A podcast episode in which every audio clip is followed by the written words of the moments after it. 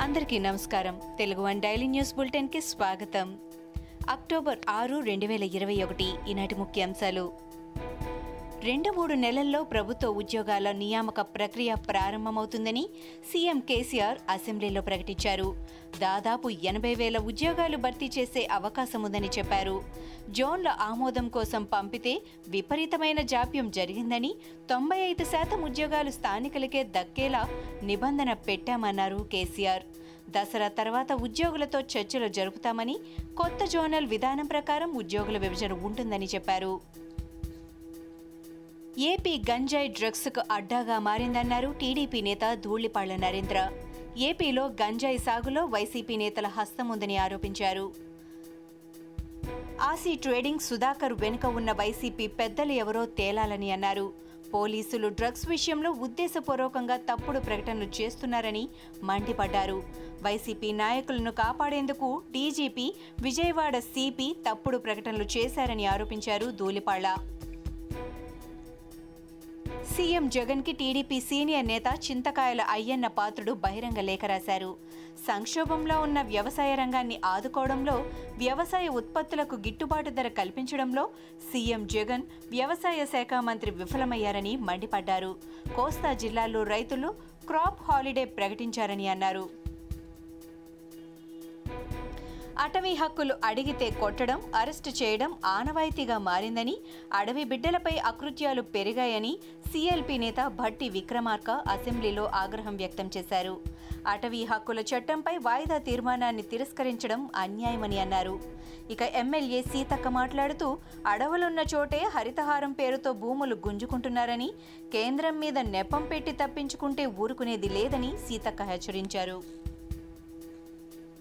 ఉపాధి హామీ పథకం బిల్లుల చెల్లింపుపై ఏపీ హైకోర్టు సంచలన తీర్పు ఇచ్చింది. వెయ్యి పదమూడు పిటిషన్ల బిల్లులను నాలుగు వారాల్లోగా మొత్తం చెల్లించాలని ప్రభుత్వాన్ని ఆదేశించింది. ఇరవై శాతం బిల్లులు తగ్గించి ఇవ్వాలని ప్రభుత్వం జారీ చేసిన సర్క్యులర్ హైకోర్టు కొట్టేసింది. బకాయిలను పన్నెండు శాతం వడ్డీతో వెంటనే చెల్లించాలని తీర్పు వెల్లడించింది.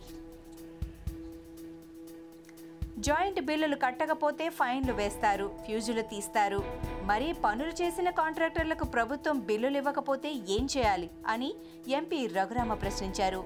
మద్యం సహా ప్రజల బలహీనతలతో ప్రభుత్వం పెద్దలు దోచుకుంటున్నారని ఆరోపించారు. జగన్ బెయిల్ రద్దుపై హైకోర్టులో పిటిషన్ దాఖలు చేయనున్నారు. ధర్మం న్యాయం కోసం చివరి వరకు పోరాడతానని స్పష్టం చేశారు రఘురామ. తనపై పెట్టిన అవిశ్వాసంపై కాకినాడ మేయర్ సుంకర పావని తీవ్ర ఆగ్రహం వ్యక్తం చేశారు. తాను చేసిన అభివృద్ధి మినహా రెండేళ్ళలో వైసీపీ చేసింది ఏమీ లేదని అన్నారు. న్యాయపరంగా గెలుపు తనదే అని కోర్టు తీర్పు తనకు అనుకూలంగా ఉంటుందని మేయర్ పావని ఆశాభావం వ్యక్తం చేశారు. మహిళనైన తనను గద్దె దించేందుకు వైసీపీ ఎమ్మెల్యే చంద్రశేఖర్ రెడ్డి కంకణం కట్టుకున్నారని మండిపడ్డారు.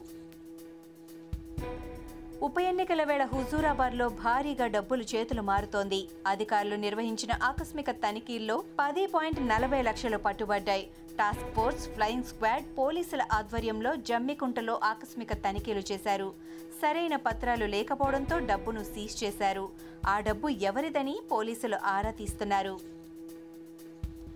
కాంగ్రెస్ నాయకురాలు ప్రియాంక గాంధీని నిర్బంధించిన సీతాపూర్లోని పీఏసీ గెస్ట్ హౌస్ పైన ఓ డ్రోన్ సంచరించినట్టు ఛత్తీస్గఢ్ సీఎం భూపేష్ ఒఘెల్ సంచలన ఆరోపణలు చేశారు. ముప్పై గంటలుగా ఆమెను నిర్బంధంలోనే ఉంచారని ఆమెను ఉంచిన గదిపైన ఒక డ్రోన్ ఎగురుతూ కనిపించిందని ట్వీట్ చేశారు. భవంతిపై ఎగురుతున్న డ్రోన్ వీడియోను కూడా ఆయన షేర్ చేశారు.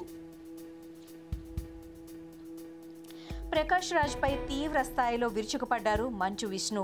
ప్రకాష్ రాజ్ గారు మంచు ఫ్యామిలీ అంటూ ఇంకోసారి నా కుటుంబం పేరు తీస్తే మీ పేరు పక్కన గారు అనేది ఉండదు. మీకు దమ్ము సత్తా ఉండి మగాడు అనుకుంటే నా పేరే తీయండి. మా అక్క తమ్ముడు నాన్నను లాగకండి అంటూ వార్నింగ్ ఇచ్చారు. ప్రకాష్ రాజ్ ప్యానెల్ సభ్యులపైన మండిపడ్డారు. పదో తేదీ తర్వాత మనం ముఖాలు చూసుకోవాలి. పదకొండవ తేదీ ప్రకాష్ రాజ్ ఫ్లైట్ ఎక్కి వెళ్ళిపోతారు. మీరంతా ఒళ్ళు దగ్గర పెట్టుకొని పెద్దలకు మర్యాద ఇవ్వండి. మా కుటుంబాన్ని దయచేసి విడగొట్టకండి అంటూ మంచు విష్ణు ఎమోషనల్గా మాట్లాడారు. ఇవి ఈనాటి ముఖ్యాంశాలు. మరికొన్ని ముఖ్యాంశాలతో మళ్ళీ రేపు కలుద్దాం. ఈ షోని క్రమం తప్పకుండా వినాలనుకుంటే మీరు ఈ షో వింటున్న ప్లాట్ఫామ్లో కానీ లేదా Google podcast Apple podcast Gaana మరియు ఏ ఇతర పాడ్కాస్ట్ యాప్లోనైనా సెర్చ్ చేసి సబ్స్క్రైబ్ అవ్వండి. కొత్త ఎపిసోడ్ వచ్చినప్పుడు మీకు అప్డేట్ వస్తుంది. అంతవరకు సెలవు నమస్కారం.